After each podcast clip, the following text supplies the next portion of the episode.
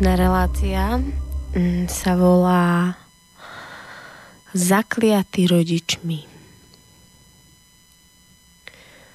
Dnes sa budeme rozprávať o modeloch a programoch, ktorými, ktoré vládnu v našich životoch.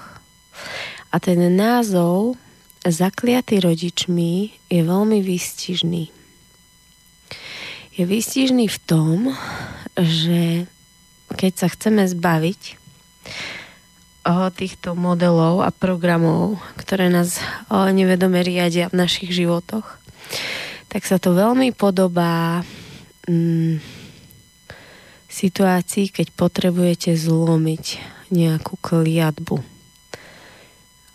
Že tá kliatba je niečo také nevedomé, ťažko uchopiteľné, ťažko nájditeľné, ale je je tam, sedí na nás a nedovolí nám v živote zažiť to, čo by sme chceli.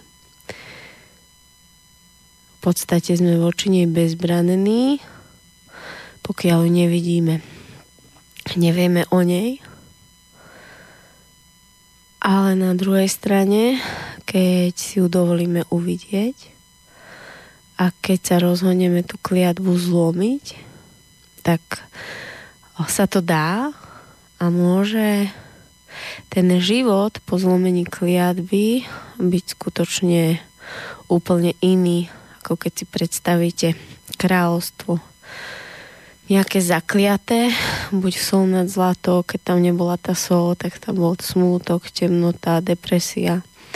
Alebo kráľovstvo zo šípkovej rúženky, kde všetci spali, všetko bolo zarastené šípovými kermy. A keď sa kliatba zlomila, tak zrazu prišlo svetlo, život a všetko bolo inak.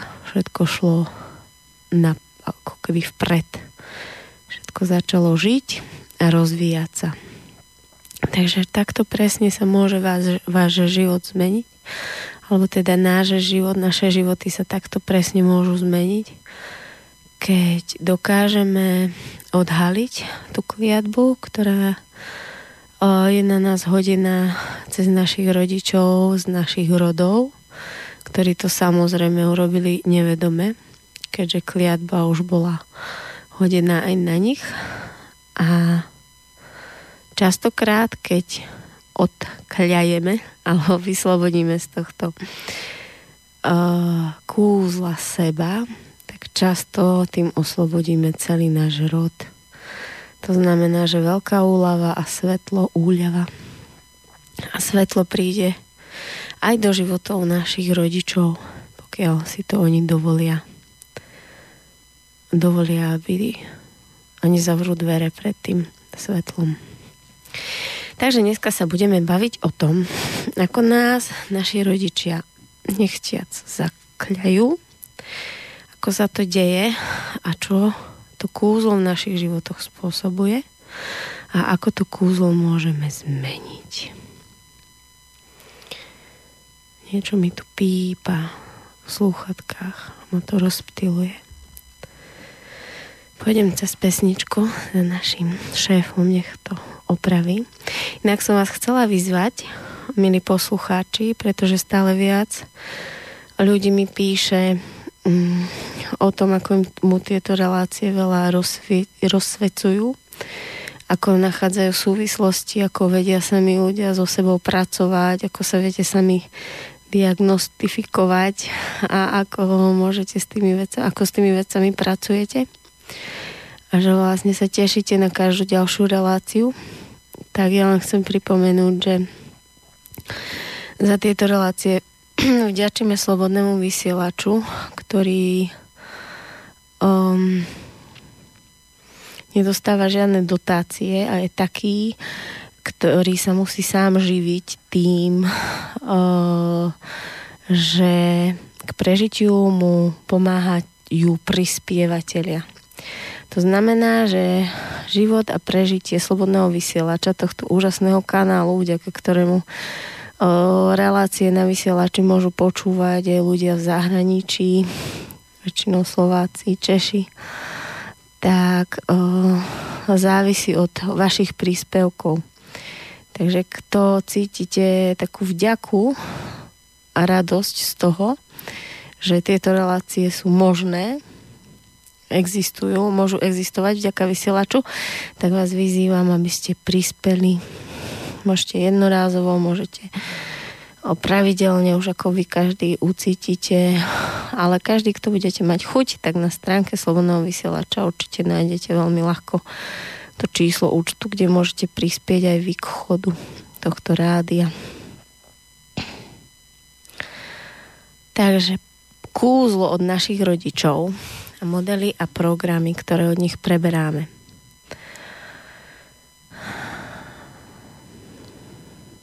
My sa tu v týchto reláciách pozeráme na tieto modely a programy, častokrát z pohľadu rodičov, keď sme my rodičia, ako vlastne vychovávať tie deti ako s nimi pracovať tak, aby sme ich čo najmenej zakliali, aby sme im dali čo najmenej nesprávnych programov a modelov, ktoré by potom oni v tej dospelosti museli lámať a s nimi ťažko pracovať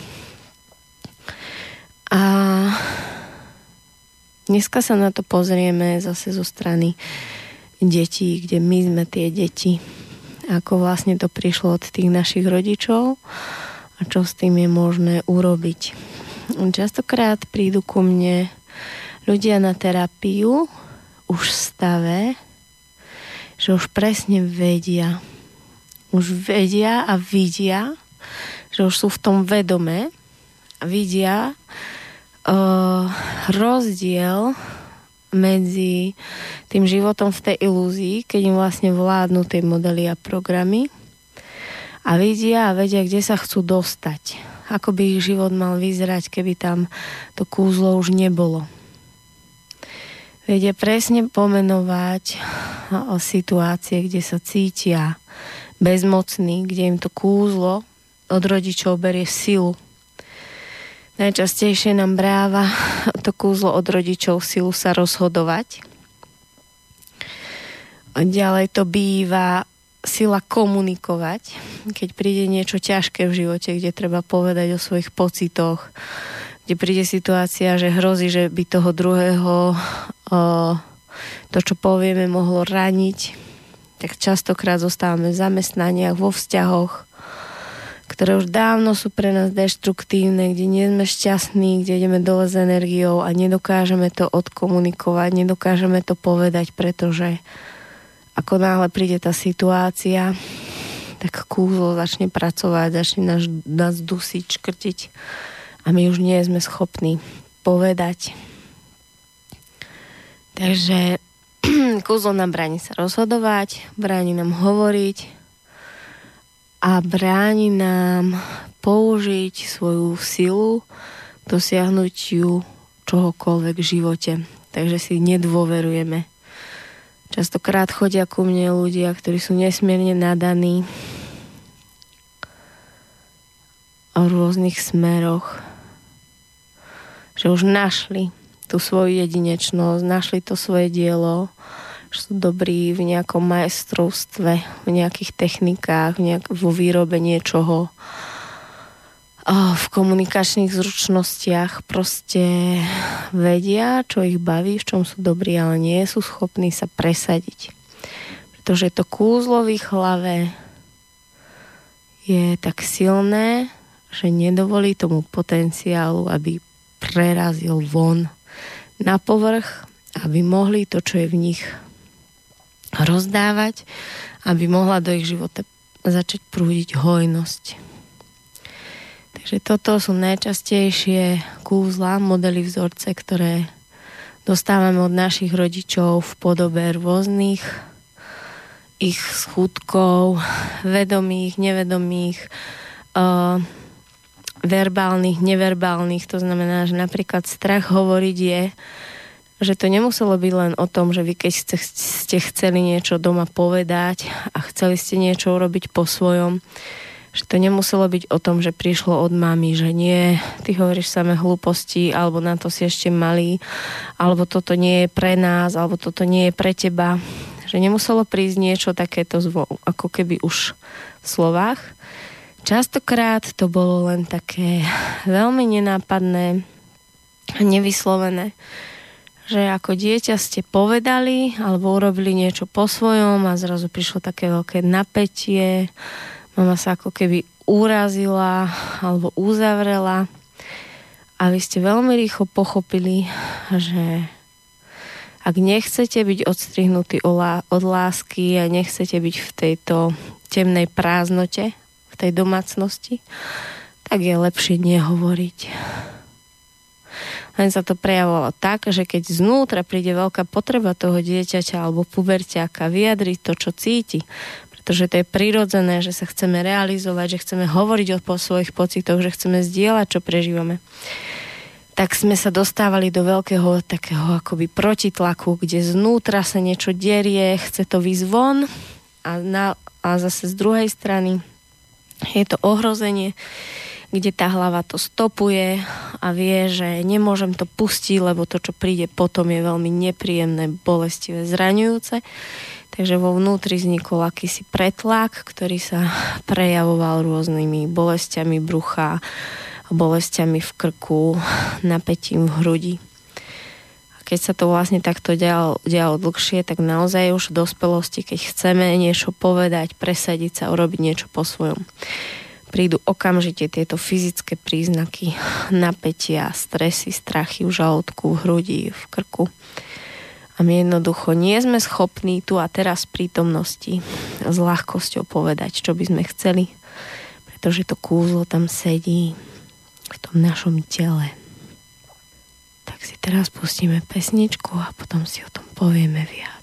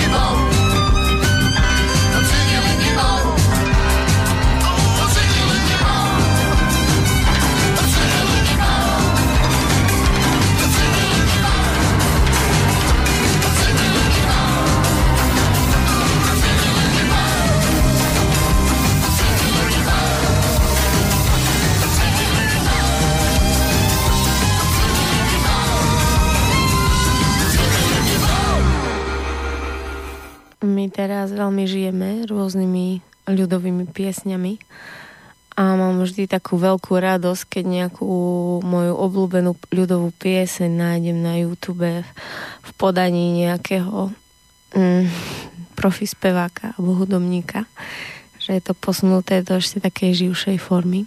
Takže toto bola jedna z nich, hoci taká nejaká skrátená verzia. Takže modely a programy kúzlo, alebo respektíve kliatba od našich rodičov je to, s čím sa musíme v živote pasovať. O, ja by som to povedala až priam, že existuje život v ilúzii a potom život mimo ilúzie. A ten život v ilúzii by som nazvala, že je to ten život pod nad tej kliatby. To znamená, keď náš život ešte riadia tieto nevedomé procesy, pretože my o tom nevieme, že nás riadia tie naše strachy a modely. Takže vlastne to, čo sa rozhodujeme robiť, nerobiť, ako sa rozhodujeme mm, chovať ako naši rodičia, alebo ako sa správame v našej rodine k našim partnerom, aké máme očakávania od vzťahu. To všetko, pokiaľ žijeme ešte v tom kúzle, v tej ilúzii, tak ovláda len to, čo sme prebrali od našich rodičov. Častokrát je to vlastne o, to kúzlo veľmi ťažké zmeniť alebo zlomiť mužom. Hoci samozrejme poznám prípady, kde tí, ktorí lámu tú ilúziu, sú muži a oni musia byť tí, ktorí sa to snažia ukázať svojim silne začarovaným ženám a snažia sa ako keby im ukázať, že ako to kúzlo funguje a otvárajú tie nové obzory tých muží v tých rodinách. Čiže poznám takých, ale stále je to viacej zatiaľ na ženách, pretože to už sme viackrát hovorili, že skrz menštruačný cyklus je žena tvor premenlivý, je hormónami neustále každý mesiac tlačená do zmeny, žena je naučená plakať a púšťať, žena je naučená žiť procesuálne, čiže aj keby nechcela, tak vždy pred tou menštruáciou sa všetko tak hrotí, zrazu vidí tie všetky chyby, nedostatky na sebe, na tom svete okolo a tá menštruácia ju akoby donúti sa zastaviť, pomenovať si to, vyplakať, teda ak si to žena dovolí. A, si, a dovolí si plakať, dovolí si oddychovať, dovolí to pustiť, tak potom môže ako taký kvet alebo strom na jar po menštruácii začať zase kvitnúť, dozrievať v tej ovulácii, zažiť tú svoju plodnosť, hojnosť, zrelosť, múdrosť. Zase môže byť o niečo ďalej ako minulý mesiac. Takže vlastne vďaka menštruácii za to, že my ženy sme schopné sa meniť, pokiaľ si to teda dovolíme. A sme v kontakte so svojou ženskosťou, so svojimi pocitmi, so, svojím, so svojou temnotou. No a potom sú tu tí muži, tie naše pevné, stabilné piliere, ktoré vlastne uh, sú, keďže vlastne nás Boh alebo nás stvoriteľ alebo ten, kto proste, ten architekt toho všetkého, čo tu je na planete, nás stvoril, tak nás stvoril tak geniálne, že síce tie ženy sú veľmi také premenlivé, živé a posúvame sa, tak vlastne ten náš protipol, to puzzle, ktoré ku nám stvoril, je ten muž a toho dal, alebo teda stvoril takého pevného, stabilného, nemeniaceho sa aby zase v časoch, keď my ženy uh, sme uh, príliš emocionálne, keď nás príliš zmáhajú okolnosti zvonka, alebo sme veľmi senzitívne a častokrát až hlboko do nášho srdca nás zasahuje to, čo sa deje naokolo. Uh, môže nás to častokrát vyčerpať, môže nás to ako keby stiahnuť, tak potom sú tu zase tie pevné, stabilné piliere, tí naši muži, ktorí dokážu byť častokrát pevne nohami na zemi a my sa môžeme o nich oprieť a oni nám vedia tak dať to rameno a tak pohľadkať tú hlávku, ktorú si tak my o nich môžeme oprieť a v tých ťažkých, čas, ťažkých časoch tam môžeme tú stabilitu pocítiť. To je tá obrovská výhoda tej stability a pevnosti tých mužov, keď, boli čas, e, keď sú ťažké časy, keď ide o prežitie, o vojny, o situácie, kde my ženy sme najviac zraniteľné, tak tí muži to tam podržia. No zároveň tým, že nie sú, nie sú, neprežívajú tie zmeny hormonálne znútra, tak o, to nepoznajú a preto každá zmena pre muža je taká malá smrť to s akou ľahkosťou sa my meníme, tak čokoľvek, čo chceme po mužoch, aby urobili a je to pre nich zmenou, tak je to pre nich naozaj častokrát až na hranici akoby života a smrti. A veľmi ťažko oni pochovávajú nejaké svoje staré modely a vzorce myslenia, na ktorých roky fungovali. Proste pre muža je vždy všetko dobré práve tak, ako to je. A častokrát nevidia dôvod, prečo, keď to tak dobre funguje, by to mali meniť. A nechápu, že čo my vlastne furt stále od nich chceme. Takže vlastne pre tých, čiže preto sa vlastne deje, že my ženy sme častokrát hlavným motorom pre tú transformáciu pre, sme prvé, ktoré lámu tie ilúzie života, ktoré sa preberajú a začínajú robiť tie veci inak. A muži častokrát prichádzajú do situácie, teraz sa to deje proste extrémne často, že sa cítia oklamaní. Že veď ja som si vybral pred svadbou inú ženu. A čo je toto? Ako to je možné, že tá moja žena sa takto zmenila. Ja som si kúpil produkt, s ktorým som rátal, že bude stále taký, ako vtedy, pred tými desiatimi rokmi, ale ten produkt sa výrazne mení. A teraz je iný, ako bol pred desiatimi rokmi, ale ešte každý rok sa mení a stále iný a iný. A tí muži sa častokrát cítia takí podvedení. Že teraz čo oni s tým? Ako majú naložiť s tou situáciou? Keď oni sú úplne v poriadku tak, ako sú a chcú mať všetko po starom. A ten človek vedľa nich je každým dňom, mesiacom iný. Takže vlastne, milí muži, o, situácia je taká, že ako to bolo v, nedávno, keď vlastne za 100 rokov prišlo um, toľko vynálezov, koľko neprišlo za 2000 rokov, že sa zrazu začala meniť veda, technika. Jednoducho pre niekoľkými rokmi sme si nevedeli predstaviť, že by z takej maličkej kocky sa dali do maličkej kocky sa dali nahrať stovky filmov, hudby, obrázkov, kde sme ešte poznali iba klasické páskové kazety. Nevedeli sme si predstaviť, že by umelá inteligencia a roboti tak skoro mohli byť tak reálni a tak podobní živému človeku. Takže vlastne o, tá veda išla veľmi, veľmi rýchlo o, za, za pár o, za jedno, dve storočie išlo brutálnou rýchlosťou a teraz sa to isté deje s nami, s ľuďmi že sa meníme a rozvíjame obrovskou rýchlosťou, kde sa meníme to, čo proste sa žilo niekedy stovky tisíc ročia, tak teraz sa to proste žije po desiatkách rokov. Niekedy za rok sme schopní prejsť mm, transformáciou ako človek, zmenou vedomia. Toľko, čo sme nedokázali čo nedokázal zmeniť človek v sebe za celý jeden život. A my to teraz sme schopní meniť o, ro, o, za rok, za pár mesiacov. Takže jednoducho tá evolúcia teraz takto funguje v nás a je to na vás, milí muži, či naskočíte na tempo alebo na vlak, v ktorom už sedí vaša žena, sa meniaca, alebo jednoducho ju budete musieť vymeniť a nájsť si ženu, ktorá ešte na vlak nenaskočila a ešte chvíľu chce ísť v tom starom osobáku. Čo nie je zlé ani dobré, ale je to proste tak že už sa to nedá, že jeden sedí v rýchliku a druhý sedí v osobáku. Lebo to veľmi tam, tam, tam pískajú tie brzdy, ako, to sa, ako sa to ťaha každý iným smerom, každý iným tempom. Takže stále častejšie je treba robiť tie rozhodnutia a rozhodovať sa, že či už prišiel váš čas a chcete naskočiť a začať to sekať alebo váš čas proste ešte neprišiel.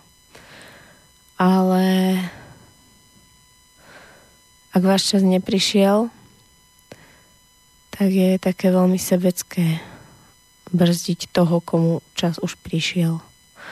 A túžiť potom, aby ostal taký, aký bol pred desiatimi rokmi. A to je presne zase len ďalší model tej ilúzie, keď, kde človek vlastne môže vôbec veriť, že je to možné. Že môže veriť v to, že sa niekto nebude meniť, alebo že môže on nejak ovplyvniť to, aby sa ten druhý nemenil, aby ostal taký, aký bol. No, takže teraz sme trošku to otvorili z takej partnerskej strany. A ako to teda vyzerá, keď sa prebudzame z ilúzie do toho skutočného života? A vyzerá to tak, že stále sme v tom živote vedomejšie. Ja som nikdy nechápala, čo je to vedomé, nevedomé žitie. A pointa je len vlastne tom, že keď ste napríklad videli film, on sa to volal, tuším, že Kocka, alebo také rôzne labyrinty, alebo proste reality show Big Brother, tak je to proste iba o tom, že ste v tej hre a vy za chvíľočku zabudnete, alebo ešte taký dobrý film je Experiment, Das Experiment, nemecký film o väzňoch, o, o simulovaní väzňov a dozorcov. A tam je to nádherne ukázané, ako veľmi rýchlo, aj keď vedia tí o, účastníci tej hry, že idú do hry, ako veľmi rýchlo zabudnú, že sú v tej hre. Stratia ten nadhľad a riadia sa pudmi a riadia sa tak, ako keby ten svet okolo už vlastne vôbec neexistoval. A to je nádherné, o, nádherne ilustruje to žiť vlastne nevedome. Že sme tak ponorení v tých hrách, v tých programoch, v tých pravidlách, že jednoducho strácame kontakt s tým, že to môže byť ešte inak. Takže vlastne žiť vedome je že, že napríklad by ten hráč v, v, exper, v Das Experiment vo filme v tej väznici, alebo ten hráč Big Brother by proste bol neustále v kontakte s tým, že toto je iba hra. A keby prišla akákoľvek situácia, ktorá by ho ťahala robiť o, veci, ktoré sú na základe nejakých o, pudov alebo nejakých eh, vecí vzniknutých v tej hre, tak by sa dokázal spojiť so sebou a byť v tom vedome. To znamená vedieť, áno, ja som teraz v tejto hre. A teraz sa deje toto. A ja si môžem vybrať, či sa tu teraz pohádam, že či tu ide naozaj o život a sa tu teraz do krvi pohádam s týmto spoluhráčom. Alebo vedome som v tom, že aha, že ja vôbec do toho nemusím vojsť že vôbec nejde o život, vôbec nejde o to alebo o to a že sa dokáže ten človek vedome rozhodnúť z toho nadhľadu, čo urobí a nenechá v sebe rozhodovať za ňo to zvieratko, ktoré vlastne iba ide a seká to svoje.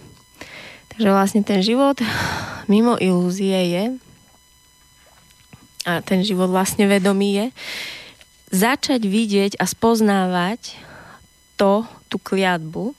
Andrej Karimov má preto to nádherný, o, nádherné meno. On to volá pancier charakteru, ktorý je vlastne vystávaný všetkých z týchto modelov strachov, programov, ktorí do nás nakodovali naši rodičia. A vy, o, my môžeme s ním pracovať tak, že ho budeme poznať, že je to ako keby taká mapa, alebo to je ako keby ste spoznali ten počítač nevedomý, ktorý vo vás pracuje. To znamená, že skrz terapie, skrz pozorovanie svojich pocitov jednoducho zistíte, ktoré veci vo svojom živote robíte programovo. To znamená, nedokážem komunikovať o pocitoch, nedôverujem, nedôverujem mužom, v kritických situáciách utekám, a proste takto pekne postupne si zmapujete samých seba a zrazu budete presne vedieť a cítiť, kedy v, v, v akejkoľvek situácii v dni, v akomkoľvek v konflikte, v akejkoľvek proste momente vášho života budete veľmi vedomé vedieť rozpoznať, či práve ah, reagujete na základe toho, že vám mani- manipuluje, že vás práve ovláda to kúzlo, čiže ten pancier charakteru, alebo ten nejaký model, alebo to robíte to, čo práve sa chystáte urobiť, robíte úplne čisto zo svojej vlastnej intuície alebo z toho, z toho svojho stredu, v ktorom ste vedomé a v ktorom vás vlastne nemanipuluje žiadny strach, žiadny program. Takže žitie vedomé znamená vedieť rozlišovať, lebo nie je vôbec také ľahké sa zbaviť všetkých tých programov. Ja s tým robím už tiež roky. Určite to aj vy poznáte, že už ste toľko veľa počistili, odhalili a stále proste to tam je. Čiže nie je cieľom to úplne všetko vyčistiť, vykefovať a byť za vodou, ale cieľom je byť v tom kontakte s tým a vedome sa poznať a vedieť rozpoznať, že teraz teraz, keď sa mi zrýchlil dých, keď som sa začal tak ako o život na porade bojovať za niečo, teraz, keď som úplne začal o, proste svojmu partnerovi niečo vyčítať, čo možno s ním nebolo spoločné. Teraz, keď vlastne nedovolím mojim deťom, aby šli na nejaký výlet, lebo ma začal dusiť obrovský strach, že sa im niečo stane. Proste iba rozpoznávať situácie, kedy v tom svojom živote jedna alebo má riadi ten model, ten strach alebo ten program od mojich rodičov. Úplne ideálne je a veľmi pomáha aj vedieť, ktorý. Čiže to, že v mojom vzťahu stále obvinujem partnera, aha, moja mama, stále to robila môjmu otcovi, obviňovala jeho, obviňovala mňa a teraz ako náhle príde nejaká ťažká situácia, tak ja prvé, čo urobím, začnem obviňovať partnera. A je to. Čiže vlastne prvý krok výstupu z ilúzie, výstupu z kúzla, alebo teda lámania kúzla je začať spoznávať svoj, svoje modely, programy. Niekedy ich voláme drakov. No je to, drak je také pekné pomenovanie, lebo ten drak vlastne iba príde a začne šláhať za vás ten oheň, alebo by, mohol povedať, by sme mohli povedať, že taký had. Že ten program príde ako taký had nenápadný a začne za vás. Začne vám tak troška zašepkávať, že nie, nie, teraz toto nemôžeš urobiť, lebo sa stane to a to. Alebo nie, nie, toto nemôžeš partnerovi dovoliť, lebo to taký, ten program je taký zákerný had, ktorý vami manipuluje. A vy keď tých hadov rozpoznáte a budete vedieť, už keď prichádzajú, tak ich budete môcť zastaviť. Budete môcť nič, napríklad si vybrať, že neurobíte nič, lebo budete vedieť, že by za vás jednal ten had, ten program, alebo mu budete vedieť povedať dosť. Vypadni. Ja si to teraz urobím po svojom. Ej, jaký si Maričko, ej, jaký si se mala, jak si ostatňu noc u macere spala, jak si ostatňu noc u macere spala. Ej, mala, ja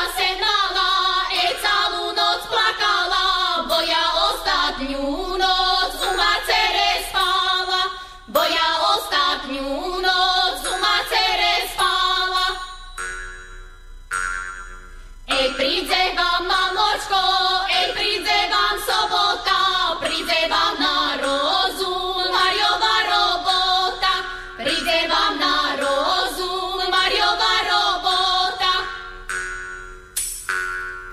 Ej ke seme mamočko, ej tak skoro odali, vykáš se rukami, robce sebe sami, vykáš se rukami.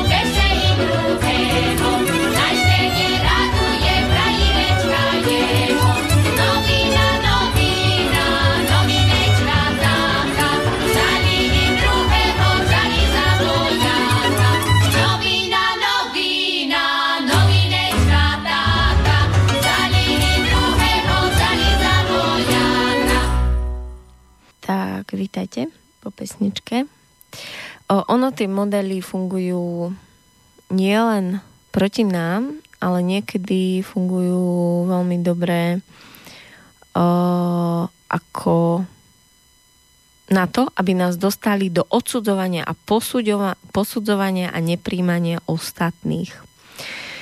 Čiže napríklad v našej rodine by nebolo slušné, keď ste niekde na návšteve, tak napríklad si urobiť pohodlie, e, lahnúť si na zem, ak vám je dlho sedieť, na koberec si lahnúť, alebo si vypýtať e, niečo napríklad slané, keď je na stole sladké, alebo si dovoliť uh, neviem ešte aký komfort v rámci toho.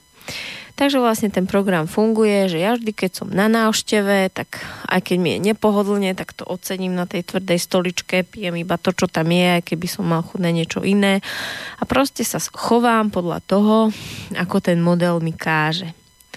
No a keď sa nebodaj na tej oslave alebo návšteve vyskytne niekto, kto si robí veci po svojom, čiže si niečo vypýta, niečo urobí, tak nám ten človek pripadá nesmierne drzý. A čím viac je v našom vnútri potlačené tá chuť, alebo čím my sa viac nepríjemne cítime v tom našom obmedzení, že my sme sa veľmi museli poprieť, aby sme to vydržali, to, čo sa tam práve deje, tak ten človek okolo, ktorý si niečo dovolí, nám nie len, že vadí, ale nás, nás irituje a vytáča do šialenstva. Takže vlastne takto funguje ten model, takže môžete si všimnúť, že keď niekde ste a je tam nejaký človek, ktorý vás vytáča do šialenstva, tak je to pravdepodobne ukazovateľ toho, že niečo, čo on robí, by ste vy veľmi chceli, možno v inej forme, ale ste to v sebe potlačili.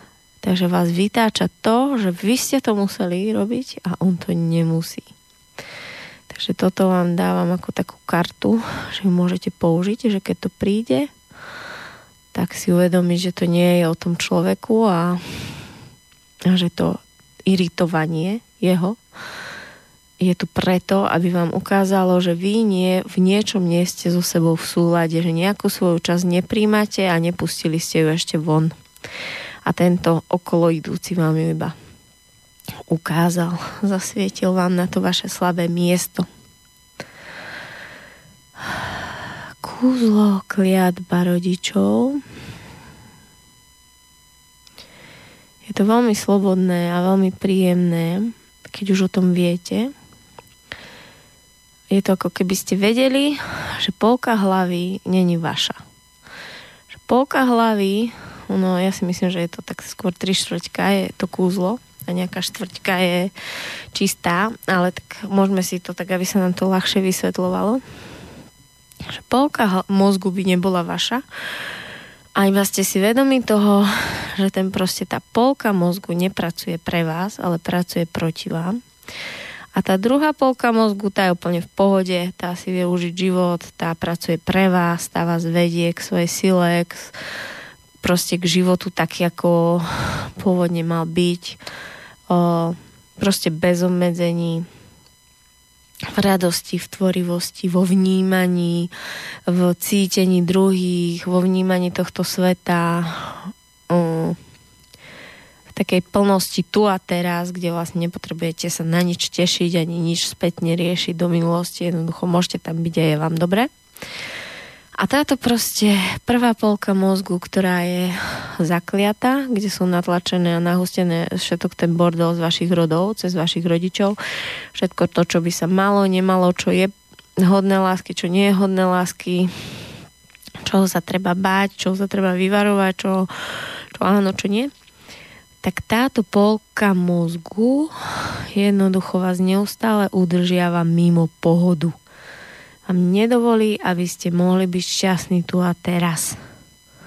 Neustále vás nutí rozmýšľať spätne, či to, čo ste vtedy povedali, bolo OK, či to ste mali urobiť, nemali, ako vám tamty mohli niečo, nemohli. Proste neustále niečo rozpráva, len aby vás vytrhla z toho stredu, alebo vás neustále straší a varuje do budúcna, že to by ste asi nemali, to by ste mali a to by bolo najlepšie, keby ste, lebo ak to spravíte, tak to alebo to. Takže táto polka mozgu nikdy nežije v prítomnosti a neustále sa vás snaží z tej prítomnosti vytrhnúť.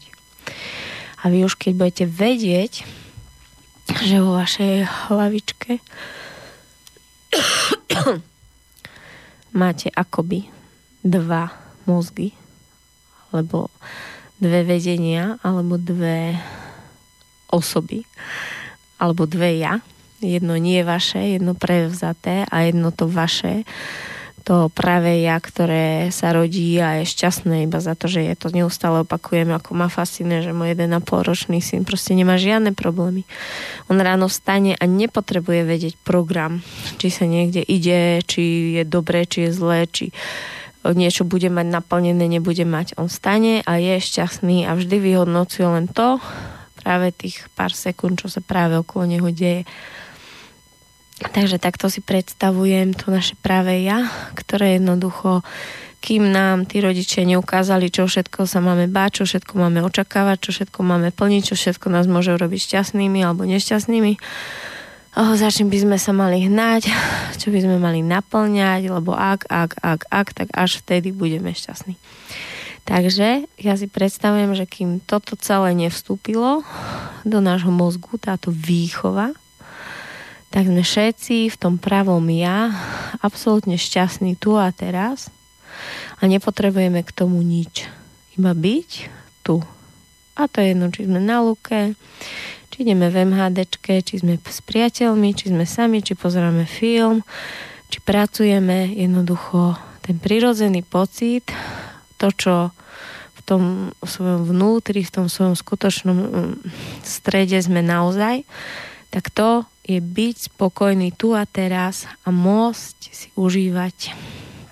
Byť uh, nie v strehu, nie ducha prítomný, ale byť uh, hej, duch, ako by som, neviem, ako by som mm, vymenila to slovo ducha prítomný, ale byť bdeli tu a teraz s tým, že nech príde čokoľvek. Môže tá situácia na onok vyzerať ťažko, nebezpečne, môže to, čo sa diať, vyzerať smutne, ale jednoducho, keď sme tu a teraz bdeli, tak my dokážeme ako keby v úvodzovkách byť šťastný, aj keď je zle.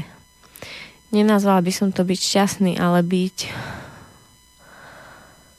byť v kontakte so sebou a proste, že aj ten smútok, aj to ťažké nemusí byť akoby tragické. Nemusí to byť nepríjemné.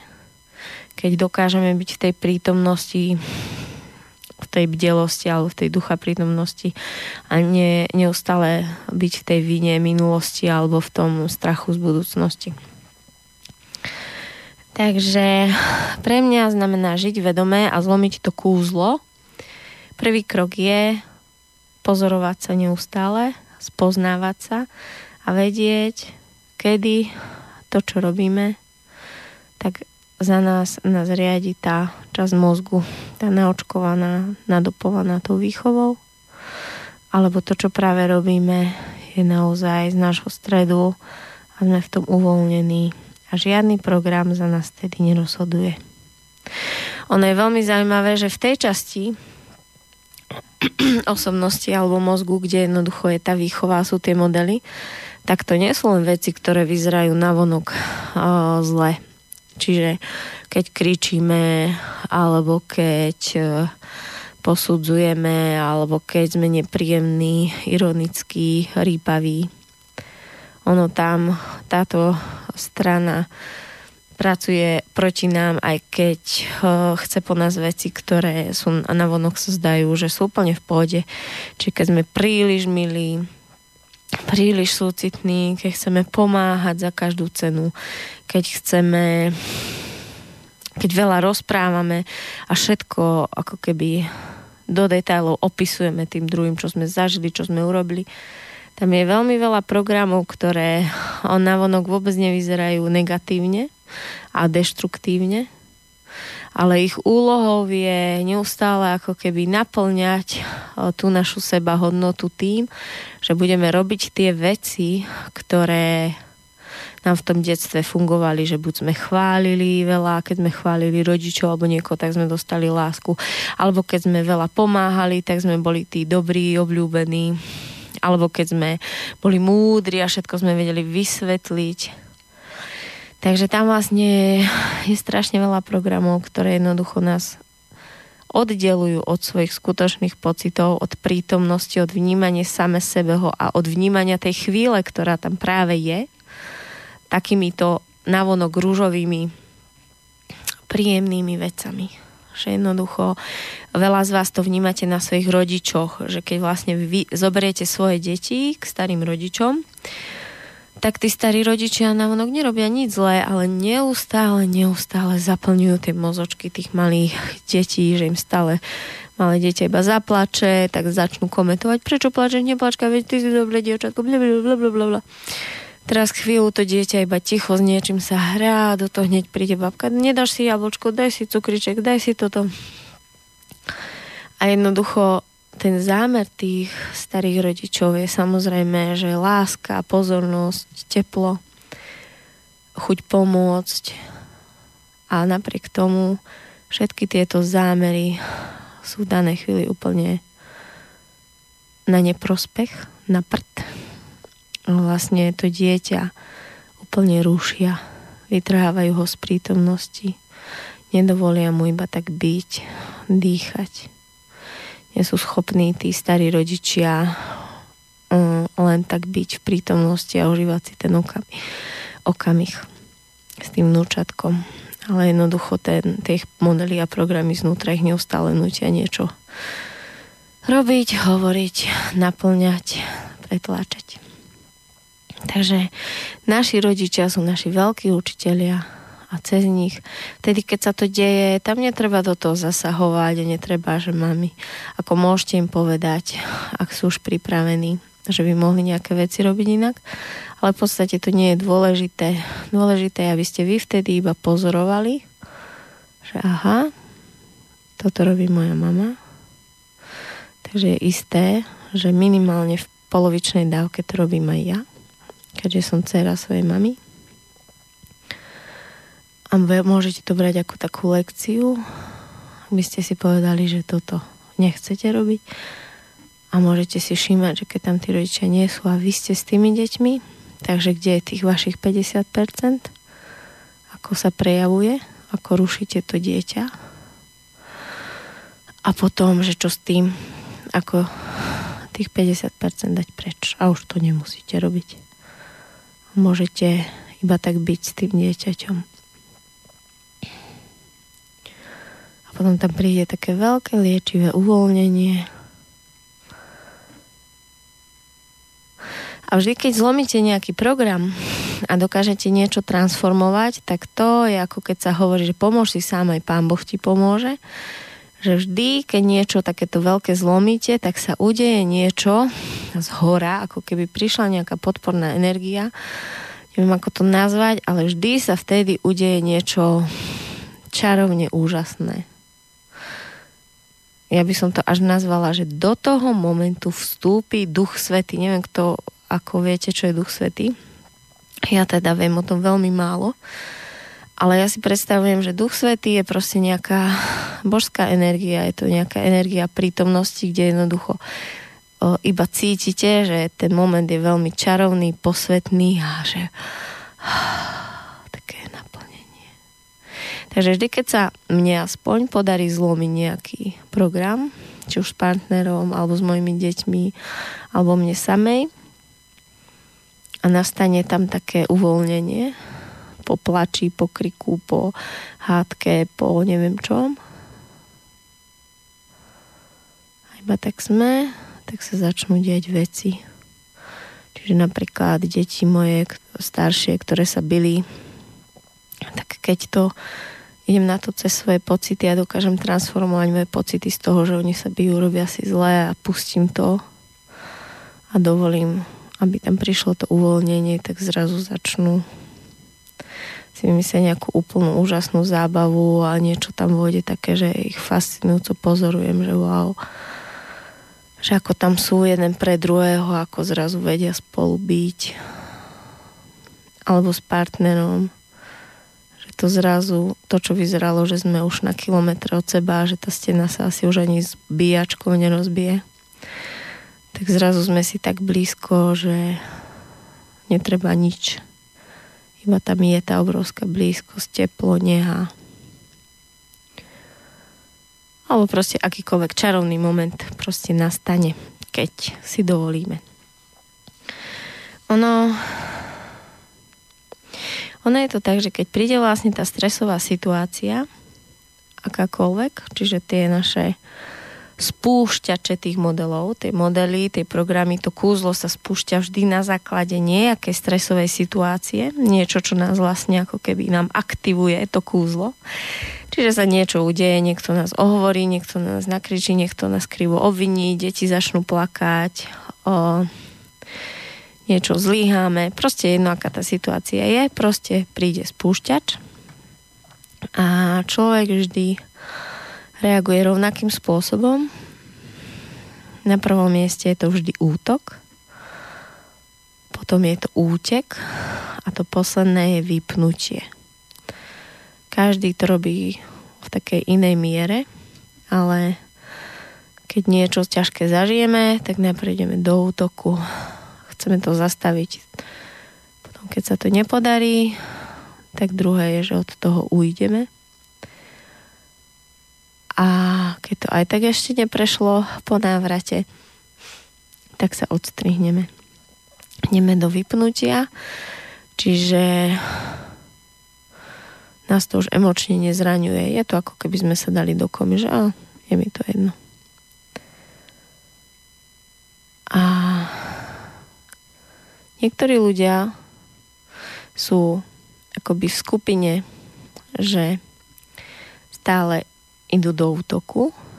Niektorí, keď mali vlastne v tom detstve rodičov, s ktorými nebolo veľmi bezpečné, emočne bezpečné prostredie, kde jednoducho buď boli neustále kritizovaní a kde nemali možnosť voľby a prejaviť sa, tak uteka, e, tak sa tak často museli ísť do úteku, že jednoducho už sa to stal ako keby ich model. Čiže čokoľvek o hádkach v manželstve, niečo v práci, tak hneď ujdu na pivo alebo niekde, alebo z práce. Mám takú poznám prípad také dievčiny, ktorá takto uteká po svete. Také mladé dievča, ktorá už vlastne 10 rokov asi uteká. Príde do jednej krajiny, nájde si jednu prácu, bývanie. Keď sa nič, niečo nedarí, tak si vysníva inú krajinu a ujde do inej krajiny. Možno tam sa prihlásil na nejakú školu.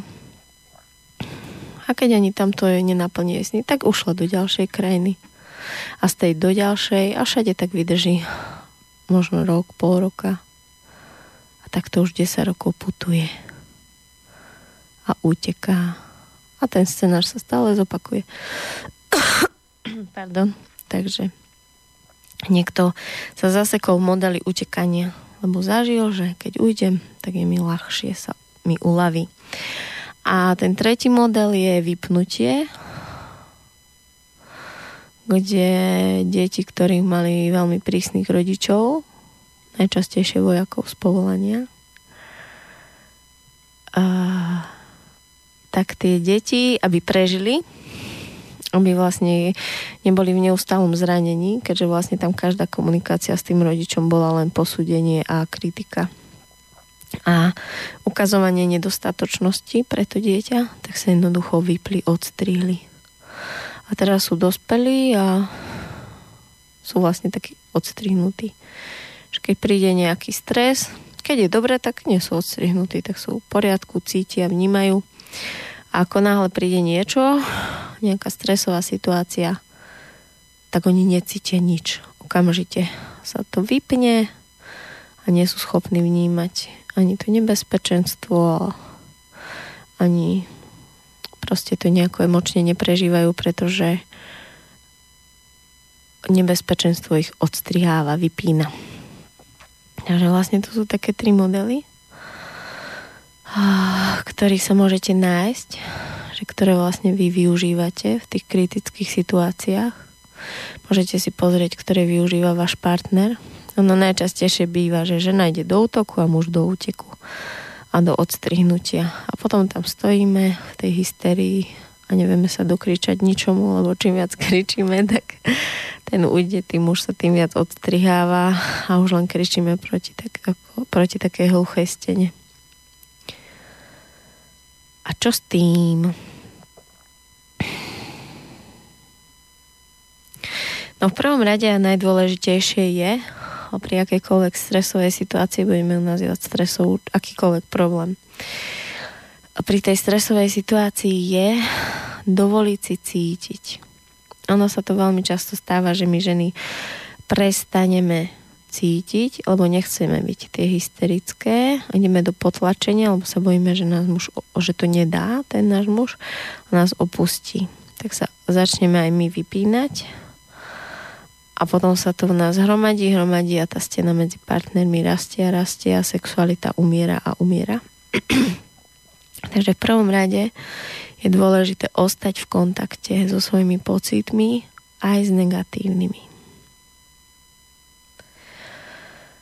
Potom je dôležité ten pocit pustiť. Takže vlastne keď už, lebo veľa ľudí ani nevie o tom, že má nejaký pocit v nejakej situácii, že im to, že už rovno idú iba do toho, že sa odstriehávajú a vypínajú a vôbec ani nevedia prečo, ani nezachytili, že im niekto ublížil a pritom im ublížil, lebo už sa aj odstrihli. Takže vlastne krok číslo jedna je veľmi pozorne všímať si svoje pocity. Kedy sa nás niečo dotklo, aj spätne, keď sme nejaký čudný, tak jednoducho vyhrabte to, nájdite to, čo vás odstrihlo tam pred tými troma dňami. Takže prvý krok je spoznávať svoje pocity, dovoliť si ich cítiť. Pretože všetky potlačené pocity, už potom nastupuje psychosomatika, kde jednoducho dlhodobo potlačený hnev, dlhodobo potlačený pocit viny, dlhodobo potlačené naše potreby a už nastupujú žalúdočné vredy, rakoviny a všetky takéto tie choroby, ktoré jednoducho sú z nevyjadrených emócií, neprežitých, potlačených. Takže v prvom rade spoznávať svoje pocity a naplno si dovoliť ich prežiť. Nech to síce teraz vyzerá smrteľne, že nás tí druhí opustia, že budeme tí zlí, že budeme cítiť vinu. Ale radšej nech tá vina, nech ten strach, nech to, nech to všetko vyjde von, teraz a tu a nech to musíme riešiť teraz a tu, ako o 5 rokov rozvodom alebo rakovinou alebo o neviem čím. Takže všetko potlačené sa raz prejaví. Takže radšej čeliť tým nepríjemnostiam teraz. Takže spoznávať svoje pocity, vedieť a vždy nájsť, vyšťuchať, čo nás urazilo, čo sa nás dotklo, čo nás zranilo a netlačiť sa do pozitívneho myslenia a hovoriť si, že ja som nad vecou a mňa už nič nezraní, lebo lebo to je trošku inak s týmto môžeme niekedy inokedy o tom porozprávať, ako to vyzerá, keď ma už tie veci nezraňujú. Takže vlastne dovoliť si prežívať tie pocity, potom ho vyjadriť. To je ešte fáza, kde ako keby je zdravé alebo povolené v tej prvej fázi e, ísť do akoby obviňovania druhých, do vyjadrovania tých pocitov, že ty debil, zvalovania viny na iných. Proste je to fáza, kde jednoducho púšťame emócie a tam to k tomu patrí. Tam v tejto prvej úrovni patrí nájsť vynika, ktorý, vynika v úvodzovkách, ktorý môže za to, že ja teraz som musel čakať dlho na pošte, alebo tam prišiel a vybavoval tam neviem čo a potom na neviem akom úrade, neviem čo a potom ešte tak to bol drzý a ešte ten a ten. Čiže v tejto prvej fáze je dobré si pripustiť hnev na niekoho, kto nás vytočil, vyosil. Potom, keď už ho vyjadríme, tak potom ho už môžeme aj vidieť, ten pocit. alebo tú reakciu. A potom si povieme, že aha, takže mňa, keď už sme ho pustili von na vonok, už vieme, že není usadený v tele, je von, a teraz prichádza tá skutočná práca, lebo keď budeme my ženy vedieť, tak to robiť s tými emóciami, tak tí muži sa už nebudú báť našej hysterie a nášho kriku a nebudú nás musieť opúšťať, nebudú musieť utekať ani sa odstrihávať, lebo uvidia, že u nás je ten hnev konštruktívny. Že nie, že ho iba vypustíme a hodíme vinu, hodíme to blato, alebo to hovno prehodíme na toho druhého a nech si on teraz sa z neho vyhrabáva von. Nie. Oni iba zažijú, že my ten hnev vypustíme a že s ním dokážeme pracovať s tou emóciou. Takže keď už vlastne vieme, aká tá emócia bola, tak ju začnem pozorovať. Začnem ju vidieť, čo sa vlastne udialo. Takže ja som bola napätá. Aha, teraz som sa rozčulila na týchto troch ľudí. Uh-huh. Prečo vlastne som mala také nervy? Aha, lebo som vlastne zase išla robiť niečo, čo som nechcela a ja som dneska chcela už o štvrtej skončiť z práce, chcela som si oddychnúť. A zase som len musela toto, toto, toto. Čiže sa príjmem, samu seba príjmem, že aha, ty si bola právom nahnevaná, veď ty si dneska konečne chcela oddychovať a zase si musela proste riešiť veci. Takže teraz ste sa prijali, a potom môže prísť a že a prečo ťa to tak hnevá, keď ty nemáš na seba čas? Prečo až tak? No a čože si nemala na seba čas? A potom to príde. No lebo to celý život tak je. Stále sa musím iba potláčať a stále sa musím ja o všetko postarať. Aha, a odkiaľ poznáš ten model? No a potom sú dve cesty. Buď sa to vám konkrétne dialo v detstve, že jednoducho ste nemali to detstvo, lebo ste prišli zo školy, museli ste strážiť súrodenca, potom ste museli neviem čo, neviem čo a vždy bolo všetko na vás, alebo ste to prebrali od mamy, ktorá nikdy na seba nemala čas a robila presne toto, čo vy. Že sa vždy potláčala, nikdy si neoddychla a potom len hundrala na všetkých ostatných, že jednoducho už nevládze. Takže tam si môžete nájsť, aha, takže je to moje, lebo keď som bola, bola malá ja, tak stále po mne niečo chceli a nemohla som len tak byť, lebo našim to vadilo, keď len tak čumím do blba, alebo som v izbe, stále hovorili, že uč sa, vynes smeti, toto urob, na kružky. Takže vlastne som, je vo mne potlačený hnev už z detstva, kde jednoducho ja nemám právo len tak byť Vždy musím niečo plniť. A potom, keď by sa nám podarilo až rozplakať nad tým, keď to bolo nespravodlivé a kruté, že my sme to v tom detstve nemali právo na to detstvo, na ten oddych, alebo že ani teraz nemáme, tak je to veľmi také liečivé. To je ako keď nájdete nejakú výrážku, vytlačíte z nej hníz, praskne a sa vyplaví a potom sa môže zahojiť, vydezinfikovať. Takže ak sa vám podarí ten hnev vypustiť, alebo ten plač, nielen ten z tej prítomnosti, že kto dneska vám všetko zabranil v tom, aby ste si mohli oddychnúť, ale dokonca sa vám podarí vypustiť ten hnev na tých rodičov, tam ste sami v tej izbe alebo pri tom partnerovi, ktorý vás, vám to dovolí ísť do tej terapie a môžete tam položiť priamo reč, že mama, oco, hnevám sa na vás, že ako dieťa ste mi nikdy nedovolili si oddychnúť. A keď vy tam vypustíte ešte aj ten hnev z toho detstva, tak prichádza to obrovské liečenie. A potom vlastne sa vám tak uľaví a príde taký pokoj zrazu, bolo vypoču- zrazu ste boli vy tu v dospelosti akoby prijatá, vypočutá, že áno, že máš právo sa hnevať, boli ste vypočutá, alebo sama seba ste vypočuli ako to dieťa, že áno, ty si tam mala právo oddychovať a robiť si veci po svojom a zrazu sa to vaše vnútorné dieťa tak ukludní, sa mu uľaví. A keď to párkrát takto zažije, že môže prejaviť tie emócie, keď nemá na seba čas, tak jednoducho sa na budúce stane, že už to modeli budete vedome. Čiže už počas toho, keď sa to bude diať, že zase sa bude všetko preplňať, tak si poviete, aha, už idem zase do napätia, tak ja dneska na tú poštu nejdem. Alebo ja dneska nenavarím rodine, kúpim iba rožky a pašteku, a rožky a džem, dám to na stôl a postaram sa dneska o seba. A úplne s ľahkosťou zrazu vypustíte tri veci z programu a zrazu zistíte, že sú 4 hodiny a máte nohy vyložené a môžete dýchať.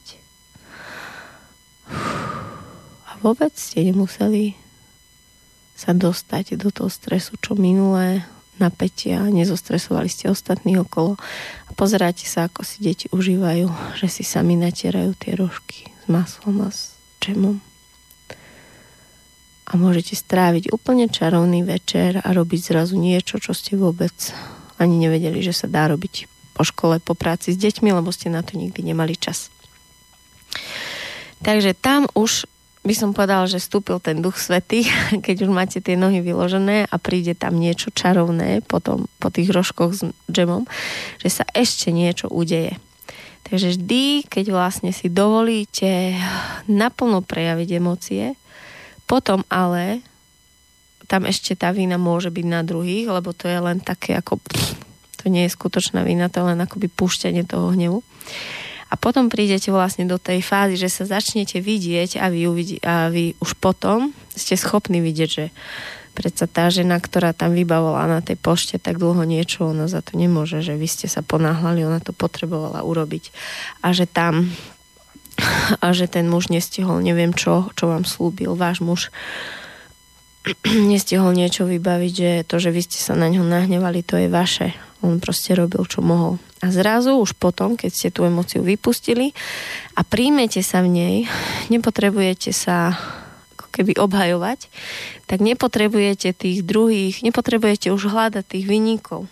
Zrazu viníci miznú a nepotrebujete povedať, že ty, môj muž, vy deti, lebo vám musím robiť večeru, ty na pošte a ty neviem kto, vy všetci môžete za to, že ja sa teraz zle cítim. Toto sa tam akoby samo prirodzene lieči, keď vy si dovolíte tú emóciu pustiť a potom ju začať príjmať a pozorovať. Keď sa príjmete v tom, že ste sa hnevali.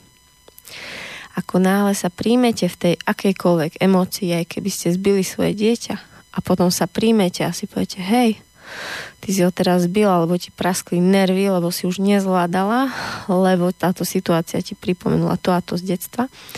Ako náhle sama seba príjmete v niečom negatívnom, tak odchádzajú viníci. Už nepotrebujete nikoho viniť a dokážete všetkých zúčastnených, aj keby ešte váš muž vás nejako úplne priamo nahneval a niečo by vám vynadal, tak aj tak by ste ho nevinili, pretože ste už zrazu v tom stave, v tom svojom strede, v uvoľnení schopná vidieť, že hej, nadával mi, lebo mal na mňa nervy. No a čo? Takže vlastne už sa vás to zrazu nedotýka. Ako náhle príjmeme samých seba, okamžite dokážeme prijať všetkých ostatných naokolo. Takže to je taká veľká taký veľký merateľ alebo ukazovateľ toho, či už príjmate samých seba, keď sa pozriete na to, či príjmate druhých. Keď ste ich viníte, keď sa na nich urážate, keď ich posudzujete, to sú všetky znaky toho, že vy to robíte sebe. Že seba vôbec nepríjmate, že sa posudzujete a že sa viníte. Takže takisto, keď ste pri nejakom človeku, pri ktorom vlastne necítite pocit viny, pri ktorom cítite, že mu môžete povedať čokoľvek a sa neurazí, že dokáže vás pochopiť, dokáže vás prijať, tak to je, je z veľkého percenta pravdepodobné, že tento človek je v harmonii sám so sebou že aj sám sebe dovolí chyby, že si dovolí robiť veci inak ako ostatní, že sa proste má rád. Ale tam tiež treba, že či sa len potláča, je taký dobrý milý, lebo chce byť dobrý milý, aby ste ho mali radi, alebo skutočne vás príjma. A, ale to sa dá zistiť podľa toho, že na jednej strane vás príjma s ľahkosťou, ale na druhej strane vám s rovnakou ľahkosťou dokáže povedať, keď ho nahneváte, alebo keď vidí, že robíte niečo proti sebe. Takýto človek vám bez viny vie povedať, že teraz si ma naštval, lebo už neviem, koľký raz sme sa dohodli a stále to zrušíš, že cítim sa nepríjemne. A on iba pomenuje svoj pocit, ten hnev, ale nedá na vás vínu. A vy cítite, že síce povedal, že sa na vás hnevá a vy s ľahkosťou môžete povedať, hej, prepač. A nič tam neustalo. Žiadne obviňovanie, žiadne napätie. Ja iba to tak proste bolo. Tak to cítil jeden, tak to cítil druhý.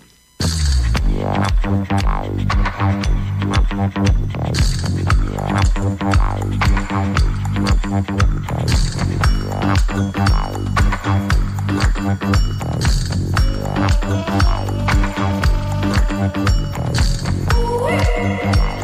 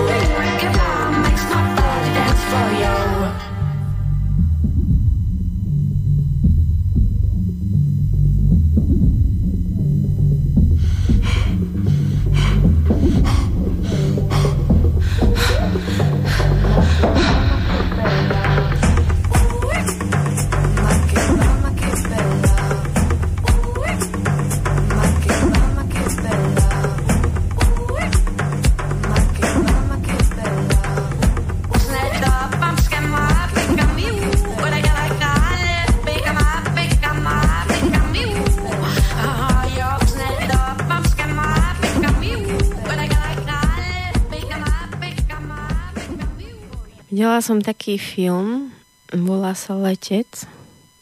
Hrá tam DiCaprio a je to o,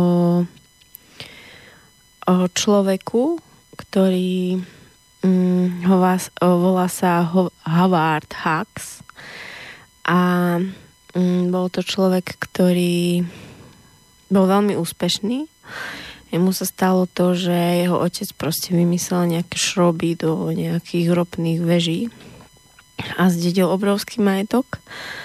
A on sa rozhodol o svojich nejakých 20 rokov, že prekoná slavu svojho otca a všetky tie peniaze investoval. A už o, proste naozaj v skorom veku o, získal, tuším, Oscara za nejaký za produkciu nejakého prvého takého veľkého vojnového o, proste nejakú cenu získal za nejaký obrovský vojnový veľkofilm. Prvý, taký s reálnymi zábermi. No a potom sa vlastne celý život venoval výrobe alebo venoval sa svojmu snu a proste vyrábal kadejaké špeciálne vojenské lietadlá. Je dokument aj na streame, streame nejaká internetová taká televízia o tomto Havardovi. No a pre mňa to bolo nesmierne zaujímavé v tom, že tento Havard mal naplnený svoj potenciál, čo sa týka toho talentu, bol neskutočne odvážny, riskoval a dosiahol veľké veci. Ale ako človek bol veľmi nešťastný. Vlastne ten svoj život skutočne ako keby nežil. Tam je taká veľmi silná scéna. Ja som ten film začala pozrieť pred pár rokmi a hneď po prvej scéne som ho vypla, lebo neznášam také psychoscény. Až teraz Igor, keď našiel o, ten dokument na streame, tak o, ako mi rozprával o ňom, tak nás to nadchlo a potom sme si hneď pozreli aj ten celý film, životopisný. No a tam je taká scéna, kde je taká maminka, niekde pred vojnou v takom kovovom lavore s takou láskou umýva svojho synčeka, nejakého 5-ročného a s takou hubkou ho drhne a vysvetľuje mu, že tam vedľa v dome nejaká cholera a že jednoducho ona mu tak drhne pomaličky, tak psycho drhne to telo. A je v tom aj taká láska, aj taký strach, aj taká psychoza a hovorí mu, že Havarde, ak chceš prežiť, musíš sa chrániť pred bacilmi. To sú také malé, neviem čo, a všade sú a ťa môžu napadnúť a môžeš zomrieť. A ona ako to tam umýva, tak to do ňoho vtiera, do jeho buniek, tento obrovský strach pred bacilmi.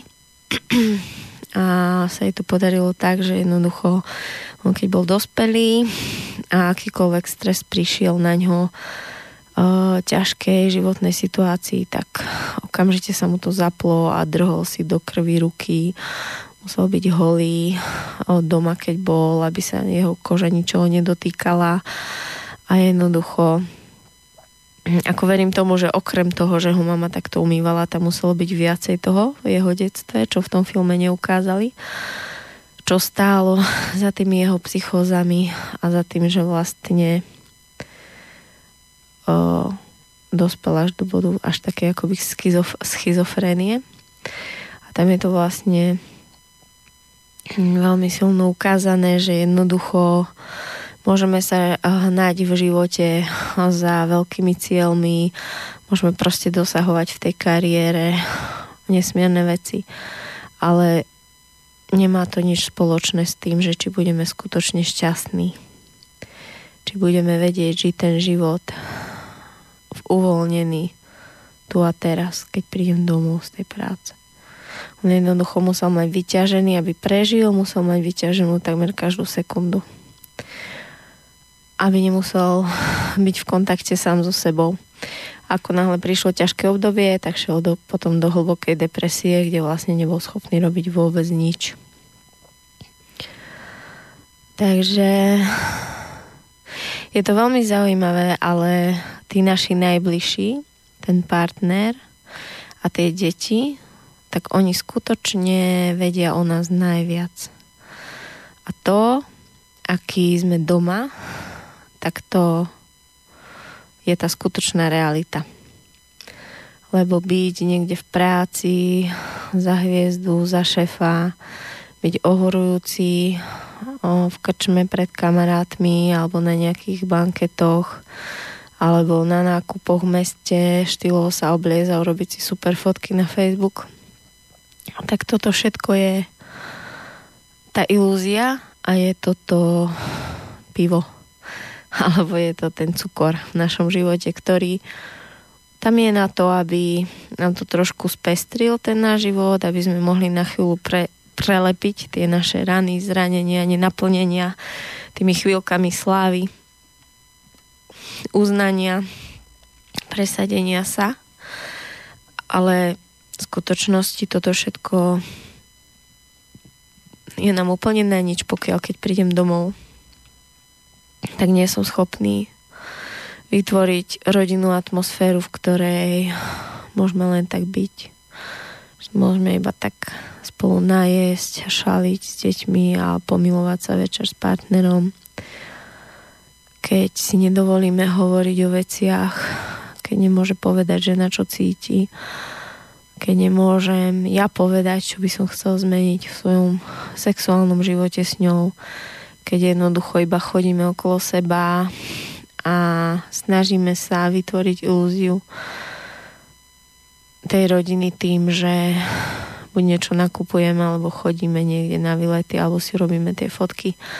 Ale jednoducho je medzi nami tak veľa nevypovedaného, tak veľa potlačeného, tak veľa nepochopeného u toho partnera, že jednoducho nevieme, čo to je. Sa odhaliť úplne do naha so všetkými svojimi pocitmi a myšlienkami.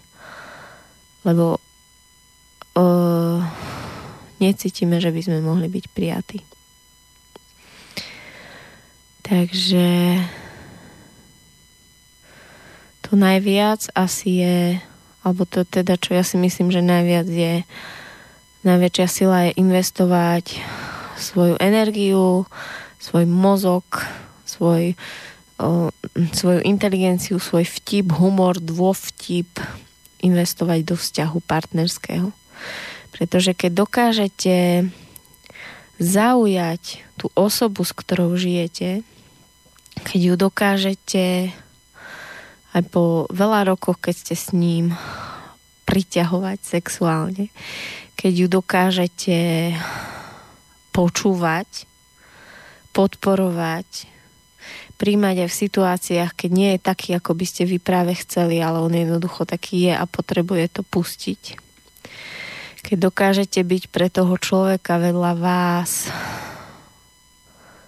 brutálnou osobnosťou, kde on cíti kde on cíti, že si váži každý okamih toho života po vašom boku, že práve s vami môže byť, lebo nič lepšieho v živote nemohlo stretnúť ako túto osobu, v ktorej má všetko, v ktorej má sexualitu, v ktorej má slzy, v ktorej má dna, v ktorej má víťazstva, v ktorej má blízkosť, v ktorej má temnotu, v ktorej má svetlo, v ktorej má radosť ktoré má úctu, pozornosť, tak keď toto sa nám podarí, nám ľuďom, dať na prvé miesto, hneď po sebe samozrejme, po seba láske, dať toho partnera a investujeme tú našu energiu, to ako keby ste si zobrali, že koľko energie, inteligencie, dôvtipu, sily investujete do toho, aby ste boli okuzujúci pre pracovných partnerov, pre zákazníkov, pre neviem, tých ľudí tam von. Tak keby ste toto všetko, toto bystrosť použili doma na vytváranie skutočne intimného, hlbokého a hlavne sexuálneho vzťahu so svojim partnerom, tak uh, vtedy vlastne máte všetko. Pretože si môžete byť istí, že tí tam vonku vás nevidia a že to je len tá maska, ktorú vy, že to je tá maska, do ktorej vy vlievate tú energiu. Pretože oni nemajú šancu a šajnu vedieť, kto skutočne ste. Takže keď to vyhráte doma, kde ste holí, nahý vo všetkých tých krízových situáciách, keď ste unavení, keď ste slabí, keď ste na lopatkách, keď ste proste akokoľvek. A keď dokážete tú svoju hodnotu o, si obhájiť tam, na tomto poli, tak si môžete byť istí, že ste na tom veľmi dobre. Že sa máte rád, že sa príjmate a že ako človek ste takým pokladom a ste hodnotným prínosom pre kohokoľvek, koho potom stretnete. Pretože je to založené na skutočnej práci od, až od podlahy. Takže milí poslucháči, ja vám ďakujem dneska za ďalšie, ďalší spoločný čas. Teším sa z každej správy, ktorú mi posielate. A hlavne z každej témy a otázky, na, o ktorej sa môžeme rozprávať, pretože ja aj vďaka tým otázkam môžem hľadať odpovede a ma to vlastne tiež posúva a sa mi to tak spája s tými mojimi zážitkami z môjho života a so zážitkami z terapii. Takže ešte pekné strednejšie poobedie. thank you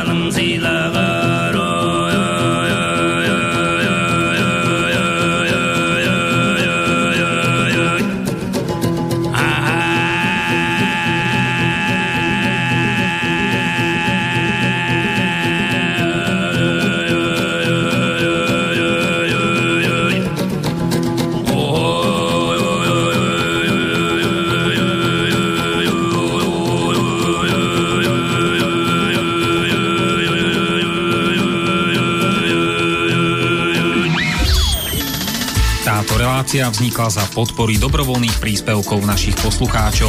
I ty sa k ním môžeš pridať. Viac informácií nájdeš na www.slobodnyvysielac.sk Ďakujeme.